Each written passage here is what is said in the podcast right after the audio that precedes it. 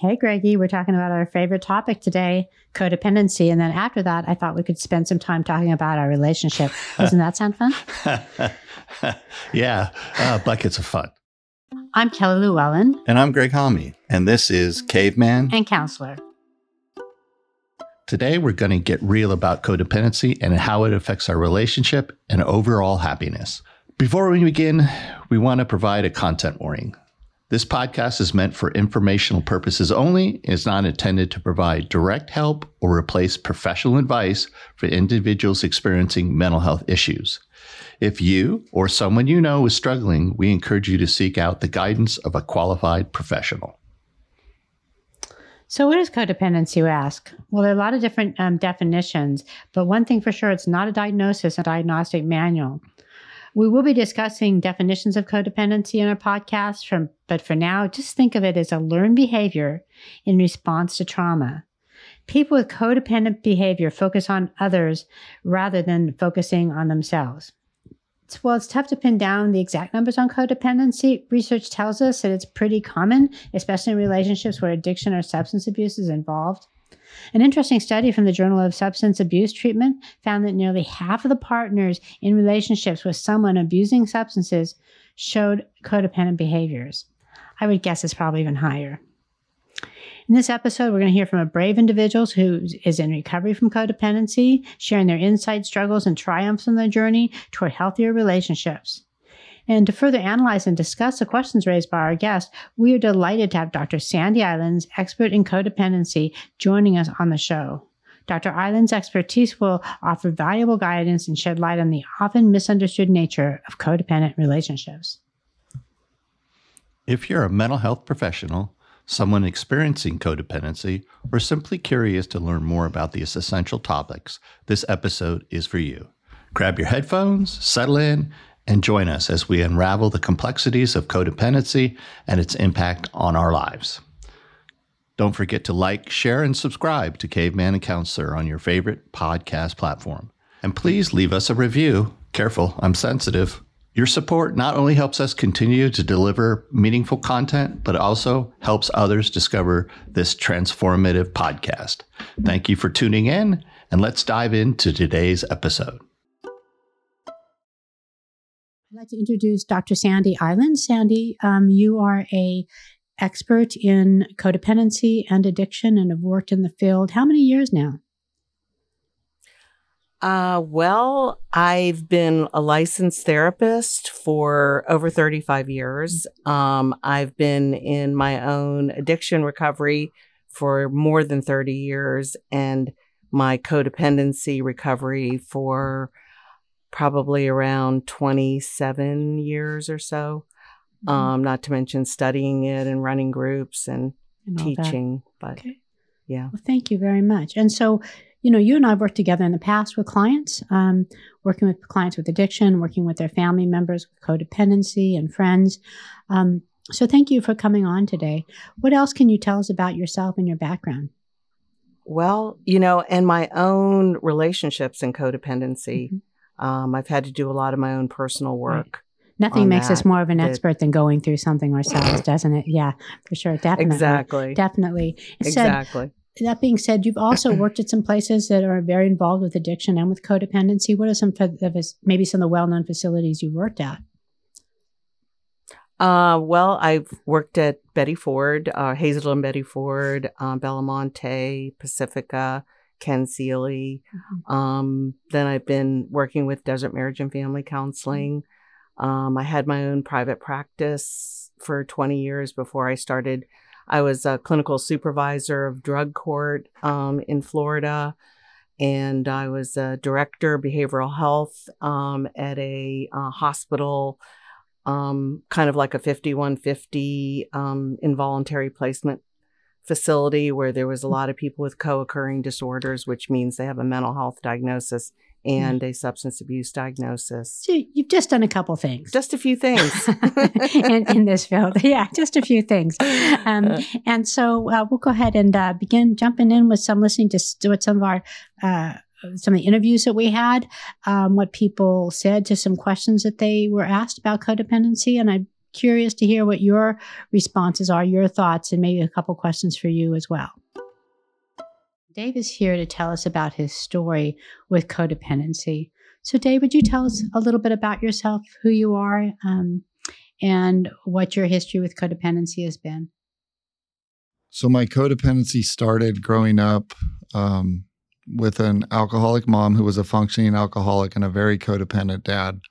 Um, so that that was normal to me at a young age. Um, and then um, every relationship that I've had until my current relationship. So um, when I look back, every relationship was I was all in and I was always focused and I did whatever the other person um, wanted to do. You know, I left all my friends. I, you know, listened to this type of music or went to these movies or whatever.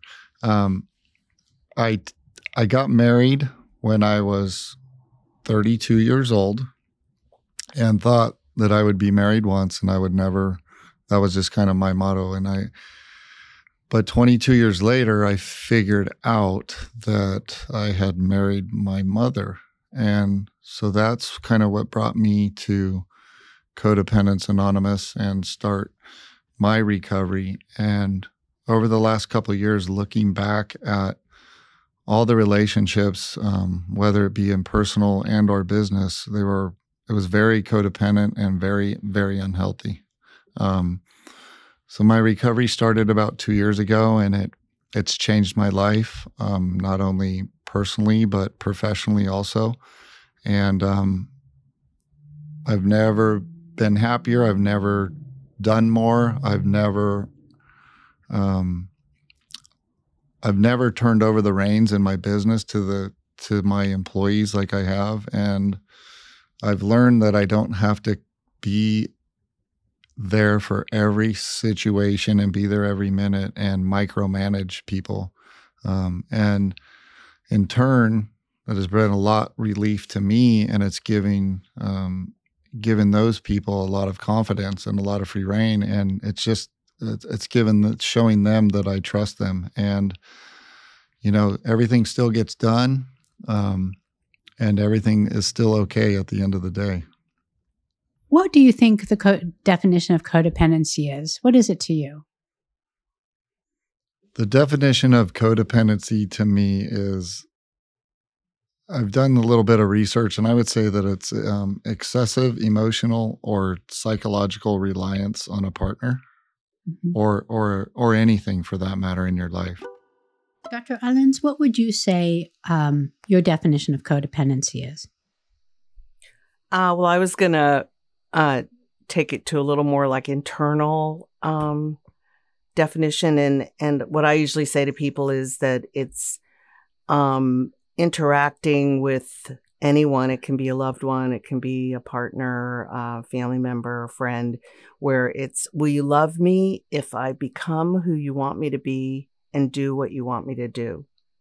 And so often when I'm working with people or talking to people, they start every sentence with he or she. They're not in their own thoughts and feelings. Mm-hmm. They're literally in the other person's head.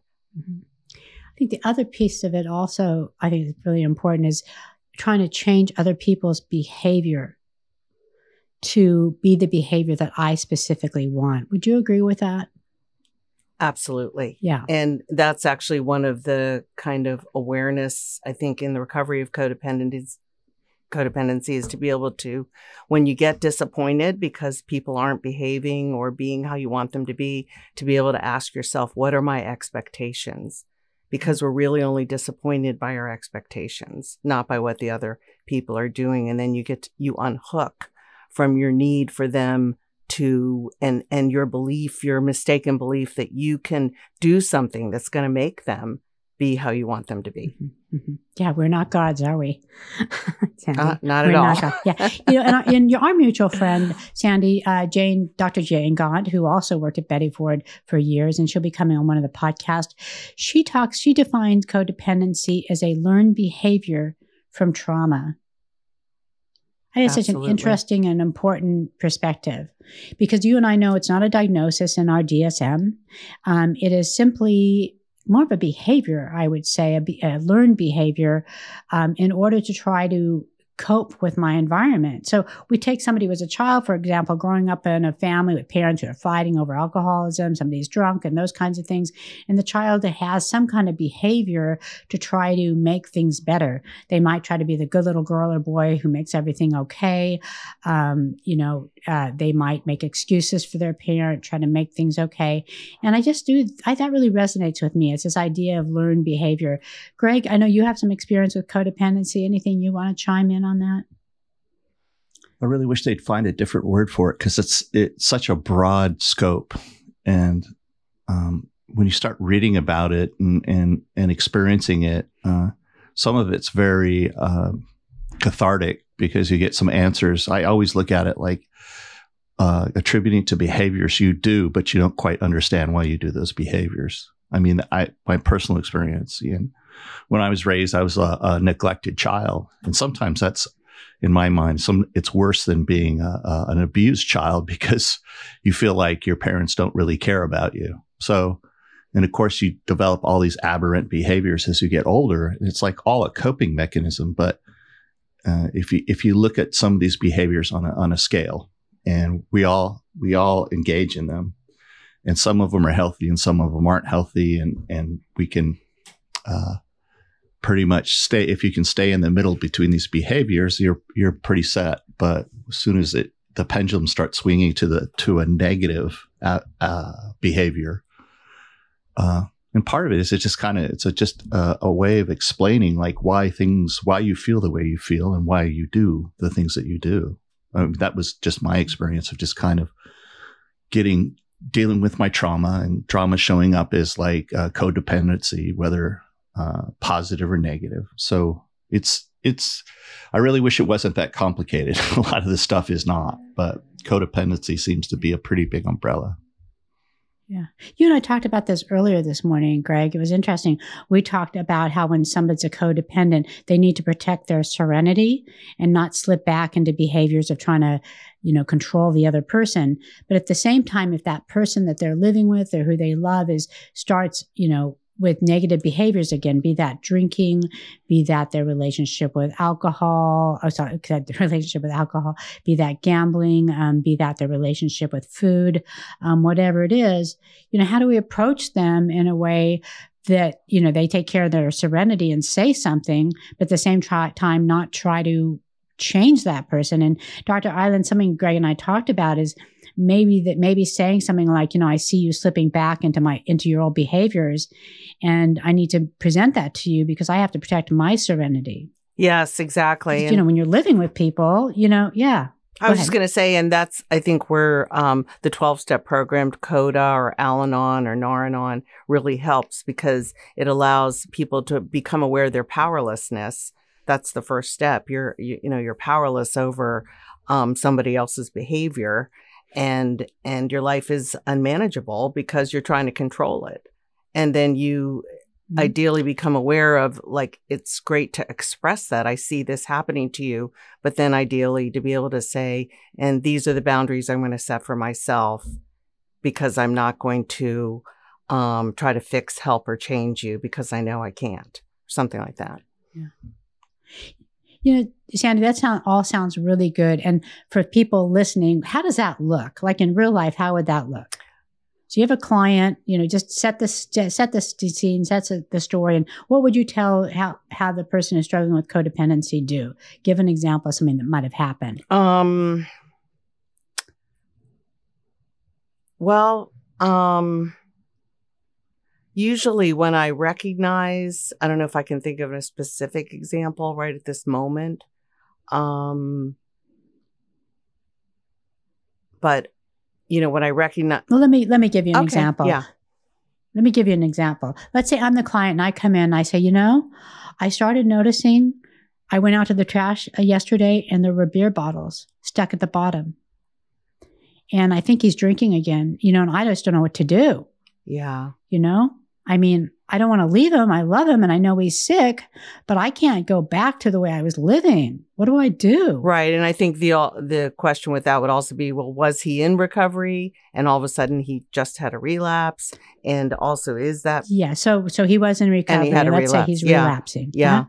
Yeah, because this this happens to folks out there all the time. Well, it's very common. yeah, a lot of times, uh, you know, uh, with clients, I'll have we we come up with an exit plan. Like if they know that the person's going to get how they're going to get if they keep going using with their substance use and it's Mhm. unsafe for them, where Mhm. they're going to go to be safe, and also, um, you know. If they are in recovery themselves in Al Anon or CODA, being able to reach out to their sponsor, being able to maybe do some step work on it, uh, again being able to set boundaries with their partner that um, you can't stay here if you're going to keep drinking or using and Yeah. i've had Yeah. that with with clients where the and the the addict or alcoholic knows that they have to go and they will usually go and yeah Okay. especially if Yeah. there's kids involved or, and you know it's it's not possible Mhm. for the co- especially the children, codependent to leave yeah Mhm. yeah, Yeah. And also there are situations where the you know it doesn't have to be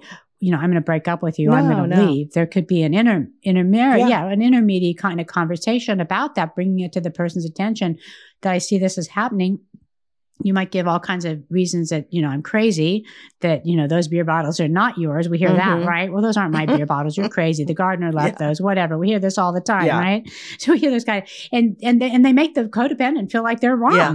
And that's where but actually, it's a codependent who takes it on. And that's where I think that when the codependent in their recovery starts to find their true sense of self from within, and then they really believe mhm. what they know is true. So that addict or alcoholic can start BSing them or saying that stuff, but they know Mhm, it's not true. And they can go, yeah, yeah, but yeah. you still have to go, or Yeah. I'm going to go, you, you know, whatever boundaries ideally they're going to set. But, you know. Oftentimes, like I'm thinking of even somebody who had a lot of years in recovery herself. Her husband had a lot of years in recovery, but she hadn't really worked on her codependency. And and when we, uh, I was sponsoring her um, through Al-Anon, and and she um, literally every sentence she started with, well, he said this and he did that, and when he thinks this, and when he, and I was just jumping in, and I would say, Yeah. it's not about him. It's not about him. It's not about him. Mhm. What about you? What are you thinking? What are you feeling? What Mhm. do you know? Yeah. Kind of thing. You know, one of my favorite things to say when I really established a relationship with somebody who's a codependent, and they come in with that same line, Dr. Sandy, they say again and again, well, you know, he's, I'm upset because he's doing this and he's doing that and he's the problem, or she's doing this, she's doing that. I simply look at them and I say, yeah, but you know, I care about you. You know, I, I've been seeing you a long time. So do I have permission to be mean? I like to say that. And I was like, "Can I have permission to be mean?" And I would say to you then, Doctor Sandy, if you were the if you were the addict, I'd say, you know, the truth is he's not the problem. Who's the problem? And then eventually, you know, they'll say, "Well, my dog" or something else to eventually help them say, "No, you're the problem."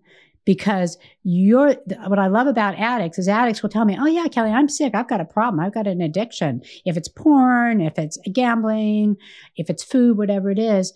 Um, but the person with codependency tends to say, well, I'm not the problem. It's that other person. If they would just change.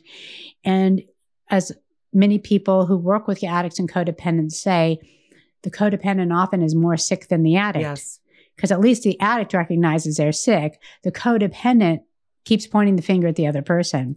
Yes. And um, just to tell her, I love that you do that with clients. yeah, to Uh-huh. tell a really sad story. Um, you know, people think, oh, we know we, that people can die of the disease of addiction. You know, we hear it all the time, but you know, think, oh, you can never die of the disease of codependency, but you can. And an example of that was um, this lovely, beautiful woman in her 20s. She thought she could help her boyfriend one last time, even though she had a restraining order against him. And she went to see him, and he killed her and killed himself. So, Mhm. I mean, Mhm. that's Yeah, he's probably in his yeah, disease. Mhm. absolutely. But just that it that does. Deep, that desperate need to fix, help, or change someone in order to feel more comfortable Mhm. yourself, and and to know that Yeah. that's really impossible. Uh, like I'll often say, you know, thinking that you can fix, help, or change him, you might as well just, you know, bang your head against a concrete wall. I mean, and and I find that partners Right. are the last people on the planet who can actually really help. That's why that oftentimes even for active addicts and alcoholics when the partner gets into their own recovery if they can enter into you know therapy al-anon coda and then they start setting boundaries and changing that will often open the freedom for the addict or alcoholic to hit their bottom and then seek recovery Mhm. so yeah Greg, I know you're having lots of thoughts here. Um, this is all very familiar territory for you, Yeah, yeah. and you were in the program for a very long Yeah. time. You have how many years of recovery? 30 plus. I mean, I think 30 plus? geez. What are your, as you're talking, hearing about the codependent, or most addicts, once they recover, realize they're also codependents. What do you want to say about this from more of a layperson's perspective? Well, it, it, that's kind of the whole addiction thing with substance and stuff is kind of it's a uniquely its own thing, but kind of codependency just kind of I think bridges just into what you would say is normal relationships or any relationship. So uh, it's just so apparent when you're dealing with the addict alcoholic and the person that's codependent or that what we would say is the Al-Anon. It's really emphasized, but this kind of this goes across the whole span of, of relationships in, in my belief and that that one's very everybody understands it either have been in that type of relationship or has been you know knows of a relationship like that with an alcoholic and and the the non-alcoholic and how they have a how their relationship functions Mhm. but I, I see it through the whole bridge of all relationships and also uh that there's a trauma key somewhere in there that um Very true.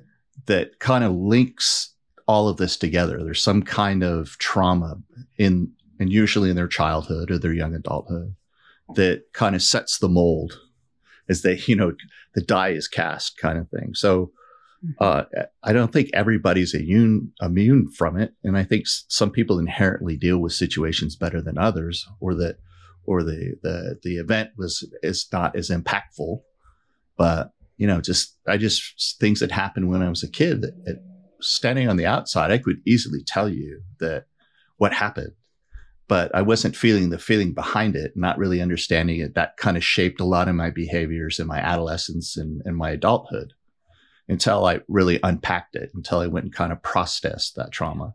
And I, I know everybody's that seems to be the new buzzword is trauma, but there's a reason it is because we've all had these things happen to us and then we have behavior in our adult life that we don't quite understand why we're doing it. And usually it's a behavior that is uh, a negative effect either on you or your relationship so Would you give an example of that, Gregg? Like when you're talking about behavior. So let's say it's not a, it's not an addiction. It's not a, a family with addiction in it, uh, but we still have people behaving codependently, trying to change other people's behavior, trying to adapt, um, keep things okay because of their history of trauma.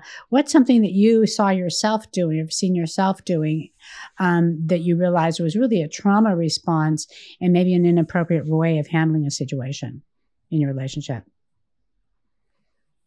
All right whenever that question kind of comes up because I, I lately I've, I've been preaching it to everybody i know that a little bit about their life and, and the trauma they had. Is like i was a little kid and seven eight years old and uh, my parents basically uh, i was supposed to meet them at, at, it was at an ocean city ocean city new jersey and and i was a little kid but we made a deal that i would meet them back at, at, at certain period of time and I was And you were really seven. diligent, made sure that I met them back there at this time.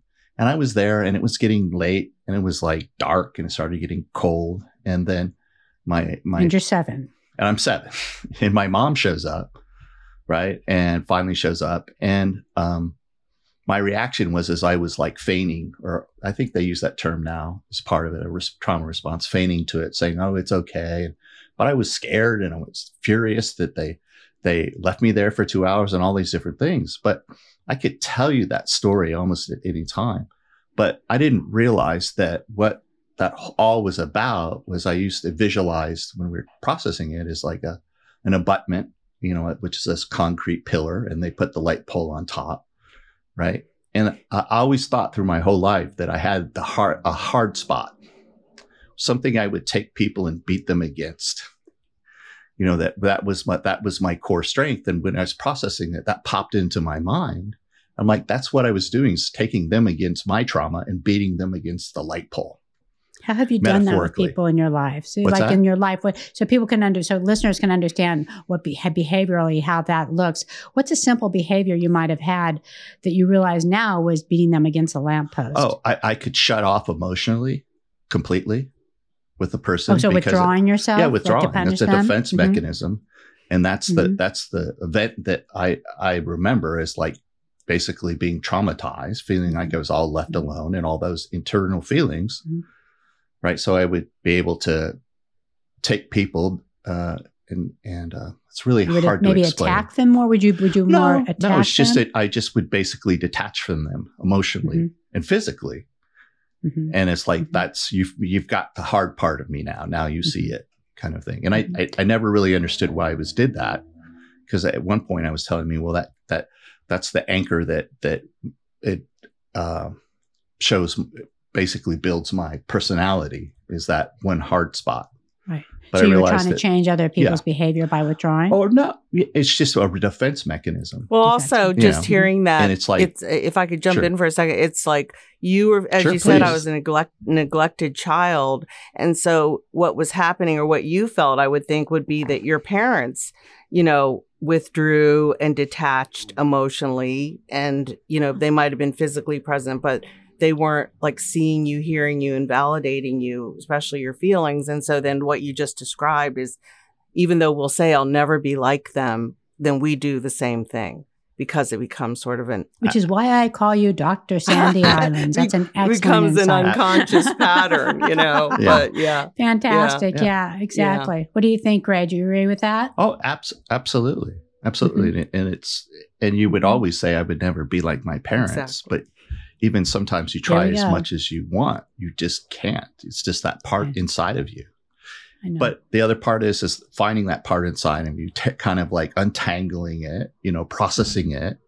And then you're able to move, move on. And, you know, we've all had like events like that. yeah. Well, You like know, you're that were saying, you really made it seminal. conscious. You know, it was unconscious. You were Yeah. doing it Right. unconsciously, and then you made it conscious, and that Yeah. allows you to change and do things differently. Yeah, a- absolutely. but but also not to minimize. So that's something I don't know if you you know not to minimize. You were a seven year old left out at a park by themselves. I mean, I don't know who does that, and even back in the 1970, and then they were they were late. I mean, and left you in the dark. I mean, that isn't that is not at all healthy parenting. So no, not everybody goes through those kinds of things, Gregg. Oh, I, I, Yeah. I, I appreciate that too. But uh, then the Mhm. other thing is, but everybody's got their thing, you know, Sure. something Yeah. that's happened, you but know. not everybody's codependent because they have not everybody's had a lot or they haven't had not everybody's had trauma significant trauma Yeah. that is true I It is think true. too. What I, I like that Gregg mentioned, um, you know, that it becomes a coping mechanism. So we create these coping mechanisms to survive our childhoods, but then when we're adults, they don't work for us anymore. They're dysfunctional, and that's what you know. These recovery programs and therapy gives us the opportunity to look at at some of these things that we don't need anymore. And like I love that Gregg kept saying reprocess because I think that's what we do. We get to reprocess these events and these traumas and so that they're not we're not act they're not activated now in the present in our adult lives. Mm-hmm. That's why you and i enjoy using you know reprocessing types of therapies with clients because they really need to take that and reprocess it in their prefrontal cortex rather than you know where it occurred and you know their lower brain stem so they can look at it a different way and re- physically and emotionally feel different after they respond after they reprocess. Let's turn our attention to another intriguing audio clip we talk about the word like qualifier i believe is the word that's used in codependency that someone who quali- who you're currently might be acting with in a codependent way. Um, but what helped you first realize that it wasn't the person who was using or being the problem that was the problem but rather yourself that you were the problem that you were allowing yourself to stay in that painful situation? What helped you really see that? Um, my therapist helped me a lot in that. Um, you know, throughout my whole life, my recovery started about two years ago. And when I look back at all my relationships um, and everything that I did up until two years ago, I was always focused um, and trying to control other people or other situations. And I never looked at myself. Um, I always thought I was always right no matter what, no matter, you know, personally or professionally. Even if I knew I wasn't right, I would still justify that I was right or what I was doing or saying was right. And so there was always one common denominator, and that was me. So when I started to look at myself and the way I was behaving and acting, um, kind of the light bulb went on. And it's a lot easier and a lot less work to just worry about myself, what's in my little my little circle of Dave, um, rather than trying to control everyone and every other situation. It got I didn't realize how much work and how much energy it took from me to try to control everything else except for myself.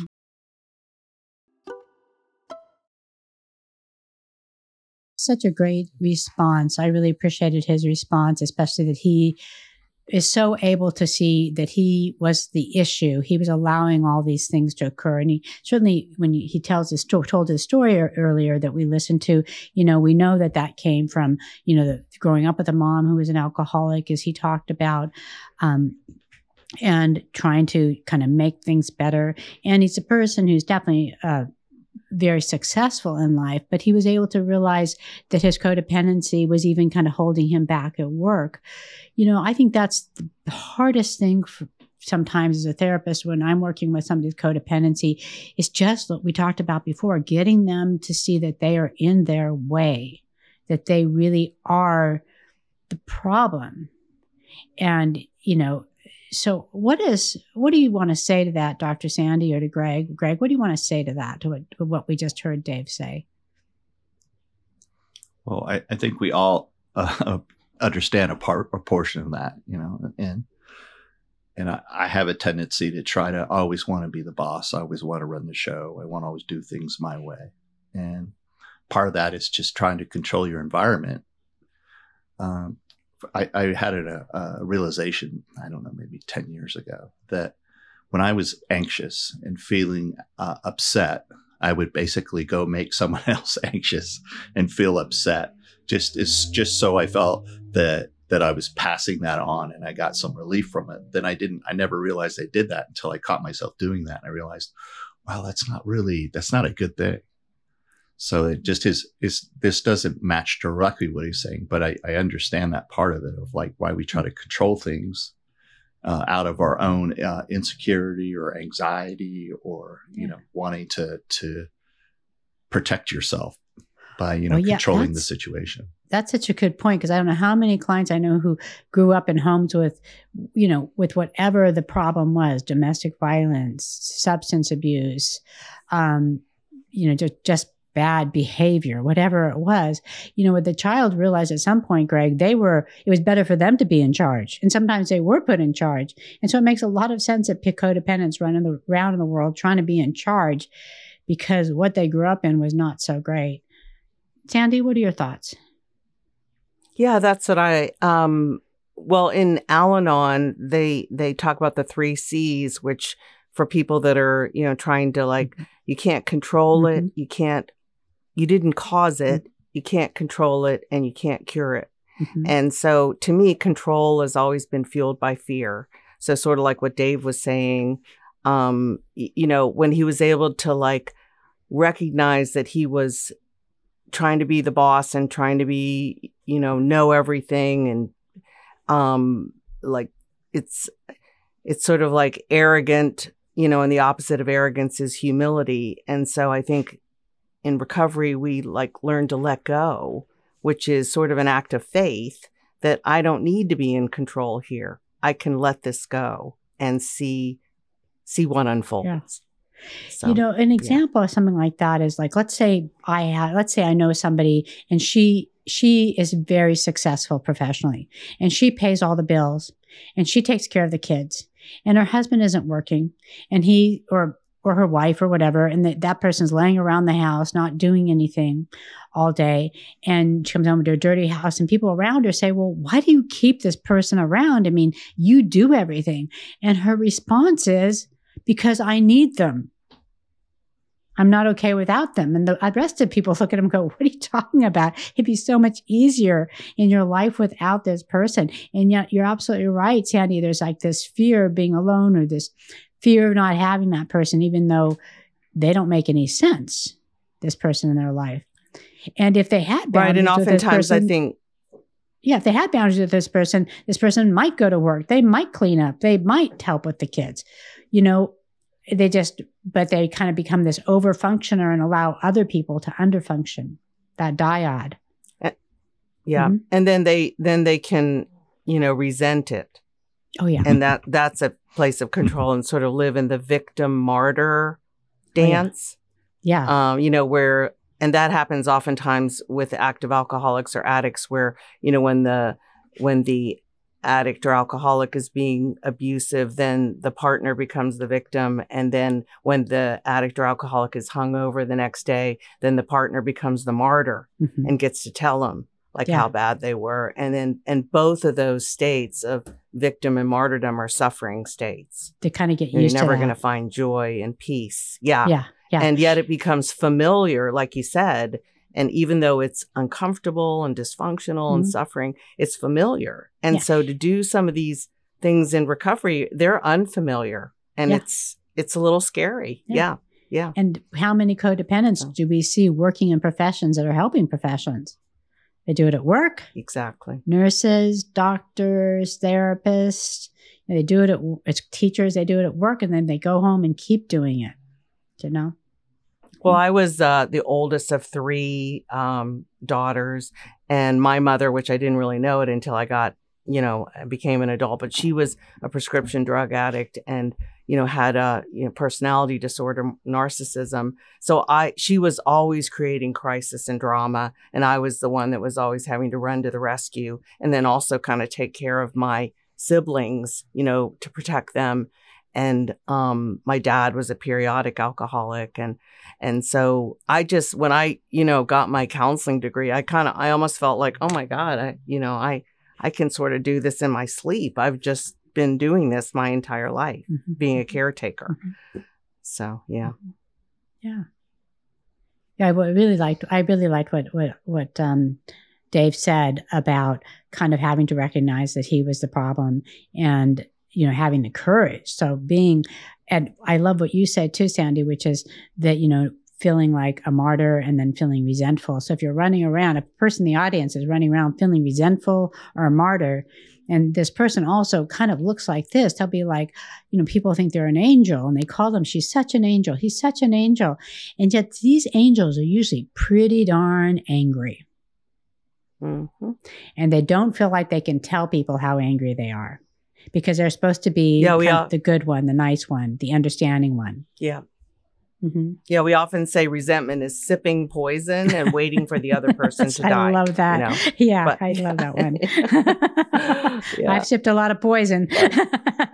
yeah but and i think it's all just awareness you know being mhm. becoming aware of these things and realizing you know I- you know hitting your own bottoms on Mhm. these as as gregg was saying these behaviors these Mm-hmm. thoughts these feelings these attitudes and just being i think that's the surrender point of like just being open to change Mhm. and you know what do i need to do to change and Yeah. um because i i you know even in al-anon and and coda well the you know every 12 step program has a the only requirement for membership and in coda it's the only re- requirement for membership is a desire for healthy and functional relationships with yourself and others Healthy, who doesn't functional fit that? relationships with yourself and others. with yourself and others, And others. who Mhm. doesn't fit that Yeah. you know And I love, Like- and I, I love, you know, we hear all the time about finding serenity, and serenity is I'm not, I'm not resentful.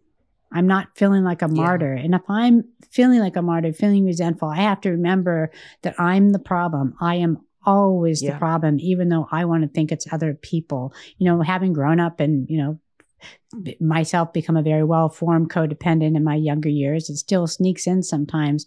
I still have to work with myself constantly to say, Are you trying to change this person's behavior, Kelly? They have a right to behave how they want to behave. However, I have a right to serenity. And that being true, Yeah. I can let them know, you know, if this is what you're going to do, I need to let you know you're doing this and it's affecting my serenity. And I know I have no control over that, but I want to bring it to your awareness. Yeah. Mhm. And usually, you know, when we're judging other people, which is, I think, one of the first phases, is the way to unhook from that is to kind of ask, you know, whatever we're judging, how am I that way? Oh, yeah. And I, I Mhm. believe we'll always find, you know, some awareness will come as a result because we're unhooking from the need for that person to change, do anything, Mhm. be anything. And then, like you said, looking at ourselves Mhm. and, and now the answers will come Mhm. because, yeah. Very true. Yeah. Any, anything else from you, Gregg? I just through this conversation, one thought comes to my mind is generally if, if you've been having problems all your life, chances are you're the problem. yeah, it's a, that person who keeps going through roommates and one day, one day, Yeah. one day asks themselves, perhaps I'm the problem. Well, I mean, you can live your your entire life not not realizing that, and I've lived a long time that way. Mhm, Um. I, I was fortunate enough when I was really young. I had a, a, I guess the best term for it is an epiphany, and I realized that, you know, every time I've been in a bad situation, the common denominator was me. And though Yeah. I was excellent at building a very compelling story for my, why you would understand why uh, I was an underachiever or dropped out of high school or used drugs or blah blah blah, is but this I had these reasons, and when it really came down to it, the truth of the matter was is that no, I mean other people have bad things happen to them, and they don't basically blow their life up. So, and I'm fortunate that that happened. So, but I think you need to have those every couple of years, which uh, I'm I'm due. Yeah. You know So- those kind of Well, like and I think what you're insights. saying, Mhm, Go ahead. Sorry. what you're saying, Gregg, too, is just that, like we said, it, these patterns become familiar and secure, even though they're dysfunctional and not working Yeah. for us. Mhm, And um, and to do something new. That's why even in Al-Anon, and they'll say, "Well, we recommend you attend six meetings before you decide if it's for you," because what I've noticed is in every recovery person, whether it's the codependent or the addict or alcoholic, when they first get clean or sober in recovery, all they have is the addict voice um, telling them you know, telling themselves what to do and that it's like the addict sits on one shoulder and recovery sits on the other and it's recovery voice is volume zero. And so you know that volume needs to be turned up so that um, you're willing to do stuff that's a little bit weird and uncomfortable but Yeah. it's And where you're taking going to find direction from sponsors really is very Yeah. helpful. You know, take direction Yeah. from sponsor, direction from therapist. Exploring the significance of the all important boundary in relationships, we're going to learn from Dave and his own experiences and how he established them. But this doesn't just relate to people who, you know, living with somebody who's an addict. This also relates to living with somebody who has an eating disorder or somebody who just is, you know, slovenly and doesn't take care of their um, side of the of the house or doesn't produce, you know, sufficient income, isn't sharing in the income if that's the agreement of the couple and that kind of thing. So it can be other things. So for example, when I think of financial, for example, I have think of somebody who says, well, my husband doesn't work, you know, he doesn't provide.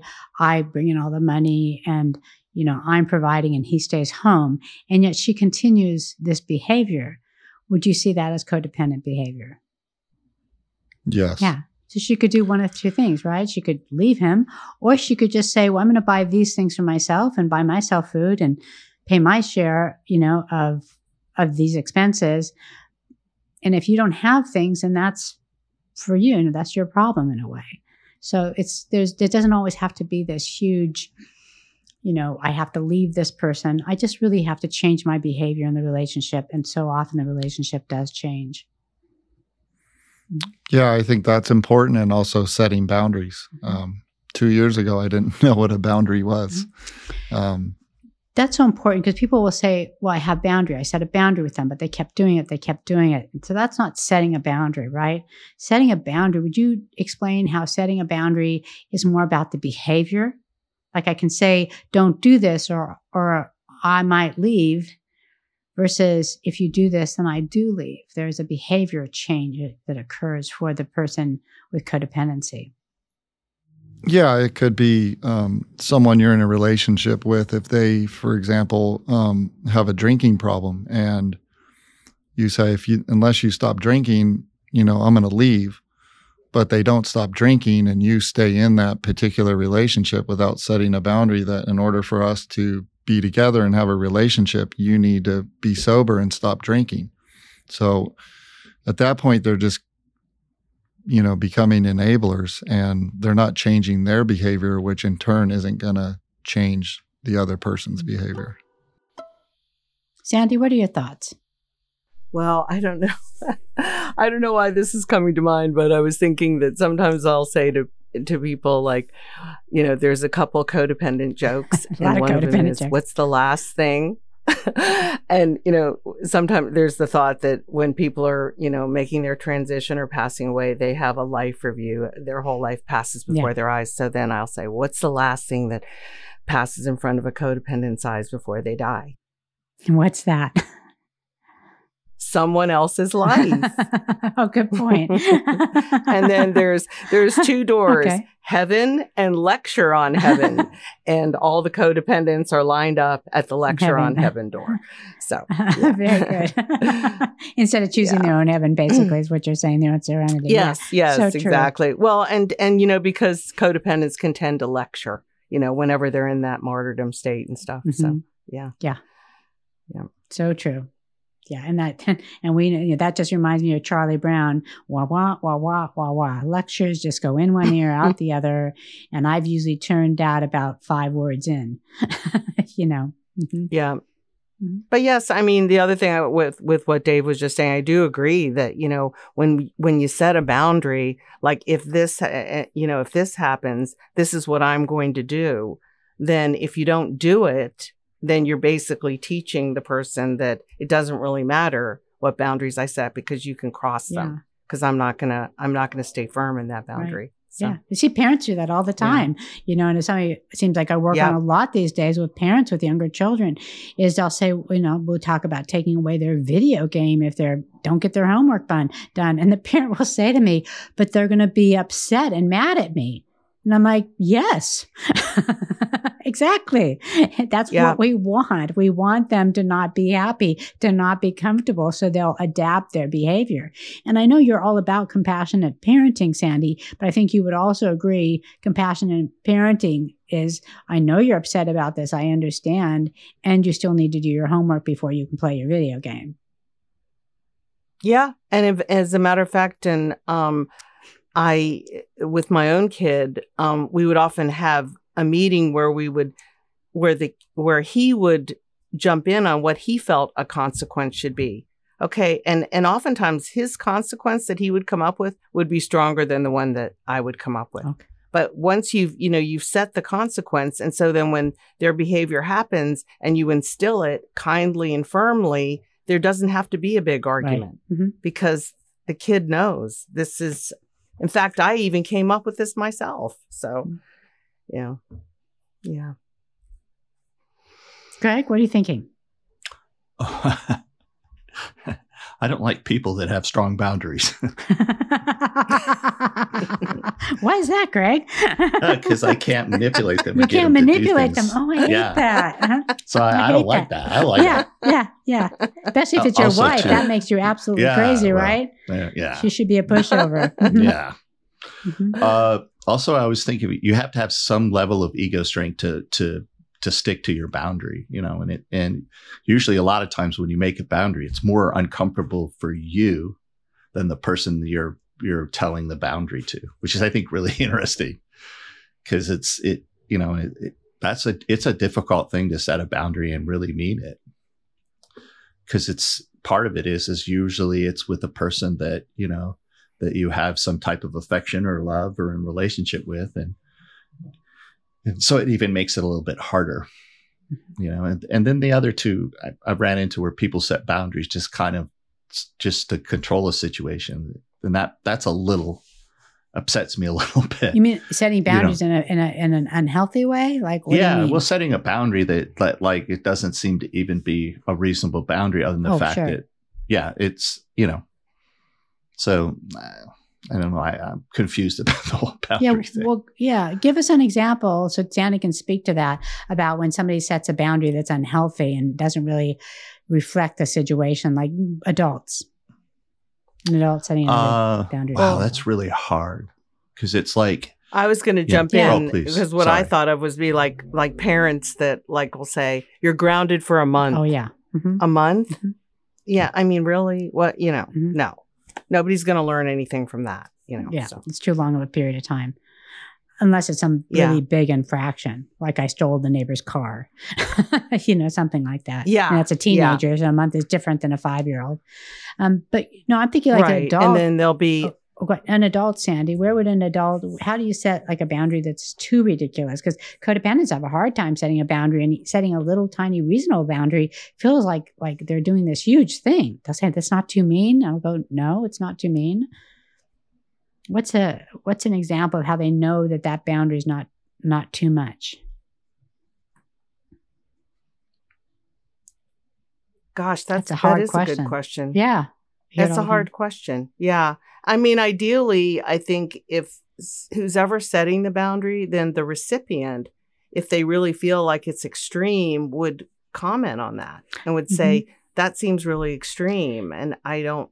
Yeah, I don't know why you're doing that. And is that Yeah. what, you know, can we negotiate? Well, I would that say that I would say that's true in a but- healthy relationship. But if I'm trying to set a boundary with somebody who is who is having exhibiting negative behavior, even a healthy boundary, I think they're going to push back because I've never set a boundary before. Like I'm changing the Yeah. relationship. Well, I mean, I think, you know, like people who stop talking to people, yeah, you know, who cut off all communication. uh-huh. like they think they're setting a boundary for whatever Mm-hmm. that's an excellent their example. slight Mhm, is or mhm. s- something like that and and yet you know nothing can get resolved if there's then that just becomes abusive in itself Yeah, I, I we talk yeah. with clients about that. How I think personally that somebody who stops talking to somebody has now taken all the power and control, and I think it's one of the most abusive things you can do to somebody is not talk to them. exactly Yeah. well, that, that's Exactly. more like punishment rather than a boundary, right? Well, yeah, yeah. And When then I mean- ask yourself right too. right I'll ask you guys a question: Who's the boundary for? Is it the person who's setting the boundary, or is it for the person that that is is uh, susceptible to the boundary? So they Or- might say they're setting a boundary, but really they're withdrawing. As we know, that's one type of, of codependent behavior is to withdraw.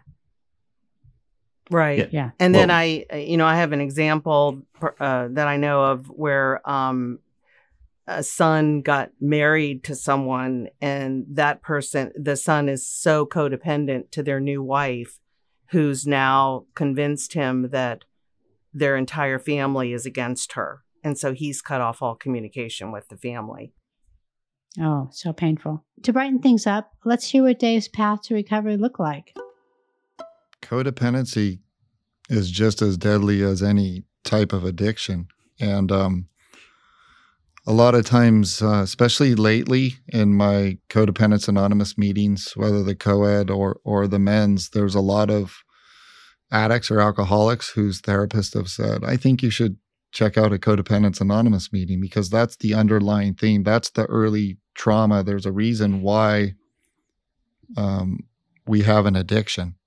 And it's not just because all of a sudden we decided to become an addict one day. There's underlying trauma that we didn't want to deal with that was been numbing. For me, thank God that I didn't become addicted to drugs or alcohol, but I became addicted to work or exercise and stuff like that. When when I was growing up with my with my parents, so my dad was the ultimate codependent. Me and my sister were successful in athletics, and from the outside, we were the all American family. You know, it was like everything was great. And then, then lo and behold, you know, after 22 years that I figure I married my mom and, and, uh, but that relationship from the outside with, with the children looked like, you know, oh my gosh, you, what? You guys got divorced. No one could believe it because from the outside, everyone thought everything was great, but it really wasn't. And you really don't know what people are going through or exactly what's happening because um, we're really good at not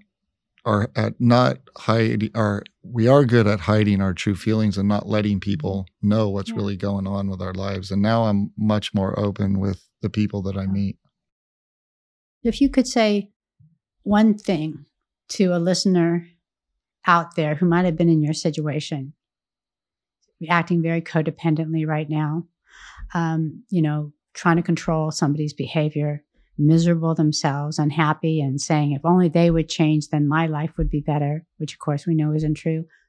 What would be the one piece of advice, one thing you'd want to say to them, Dave? the one piece of advice would um wow Or a couple pieces That's a good advice, several things.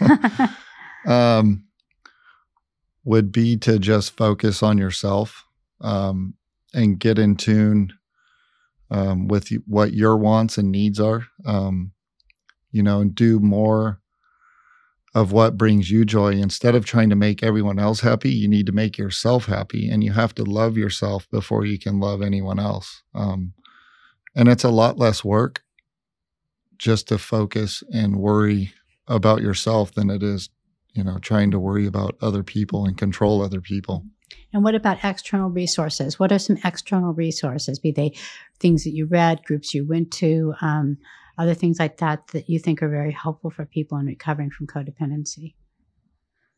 um so Co-Dependents Anonymous um i do a a men's group every week which is very beneficial i i believe um that kind of the men need to do the men meetings and and the and the women need to do the women meetings i think because you can just be more honest and more open with those groups whether you're male or female.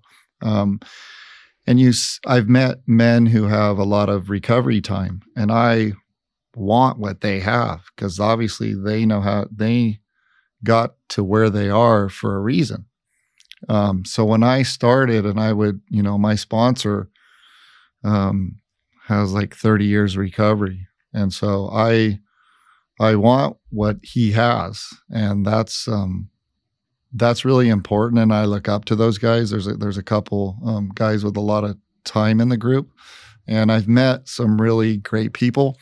Um you know that's probably there's guys that i talk to every day now and that i uh, you know meet once a week. And i've met I have relationships now that I never thought that I would have. I never thought two years ago if you told me, Dave, you're going to be doing a men's group, you know, a men's only group, whether it be Zoom or in person or at a park on a Thursday morning, um, I would have said you're crazy because that just isn't me. But it's it's changed my life and meeting other people with similar problems who will just listen and not be judged has has done um, has really changed my life. Recovery is possible for people when they're willing to be vulnerable, when they're willing to really be be brave, because that's what takes courage is being vulnerability, being vulnerable, and talking and about what's really happening instead of that codependent behavior, trying to cover it up and make sure it's a, look okay and try to control it, rather than just truly being open and honest about it is so important. Yeah, mm. that was the hardest thing for me because there would be situations when I would want to control it. And I didn't, and I would have a lot of anxiety and, and feel vulnerable. And that was, that's not a good feeling and something I'd never really dealt with my entire life. Um, but like anything, the more you do it, the more you practice it, and the more you're aware of it, it gets easier and easier. And, um, you know, it, this all started too, my recovery, um, when I was um, right in the middle of a divorce. So it uh, kind of went hand in hand, um, but definitely helped me deal with that um, and to get through that traumatic experience, along with um, just focusing on myself. Sandy, just to close out here, Yeah. um, real quick, uh, would you tell us um, if you had some advice to give to codependents? What do you think is the most important thing you would be able to say to codependents out there listening or people who are wondering if they're codependent?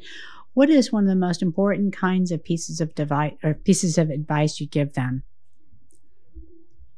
Uh, well, I think once you have that awareness, then what I do invite people to do is like, you know, just go. I mean, you can find anything online. Go online, do a do a self assessment. Am I codependent? Mm. Look into Mhm. Coda. Read. There's so much great resources and books out there on you know Mhm. um, beyond codependency, codependent no more, facing codependence.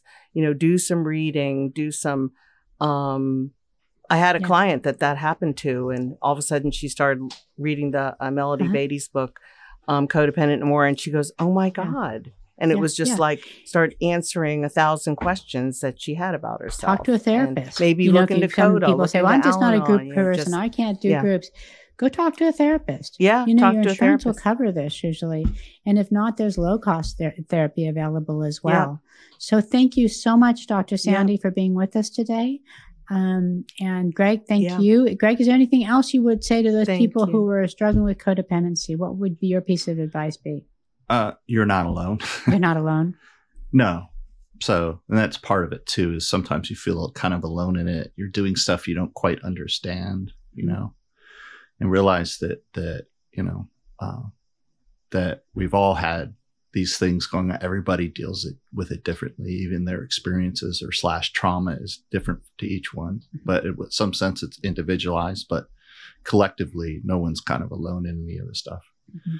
And the other part of it too is, is that this is, you can recover from it. Mhm. You can get these issues processed. Mm-hmm. You can move forward out of it, but it is not easy, Right.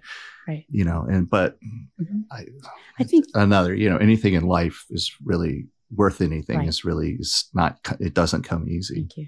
And I really love So- what, what you said, Sandy and, and Gregg, you guys were talking about, about how a person, a person who's suffering in codependency is feeling well, like they go between being a martyr and feeling resentment, right, Sandy? So to pay attention, if you're a person out there who notices you're feeling like a martyr, like you're the victim and angry and resentful at other people, but kind of keeping it all inside and act, acting like you're not, maybe, that you might really want to take a look at that and go get some help. Hey, thanks so much for listening to today's episode of Caveman and Counselor, where we bring you a unique blend of professional insights and practical perspectives on behavioral health. If you like what you heard, please don't hesitate to share this episode with others, and don't forget to subscribe to stay up to date on future episodes. And hey, for those who'd like to support our work, we have a Patreon page where you can make a donation and gain access to exclusive content. Thank you for listening. Until next time, remember, take care of your mental health.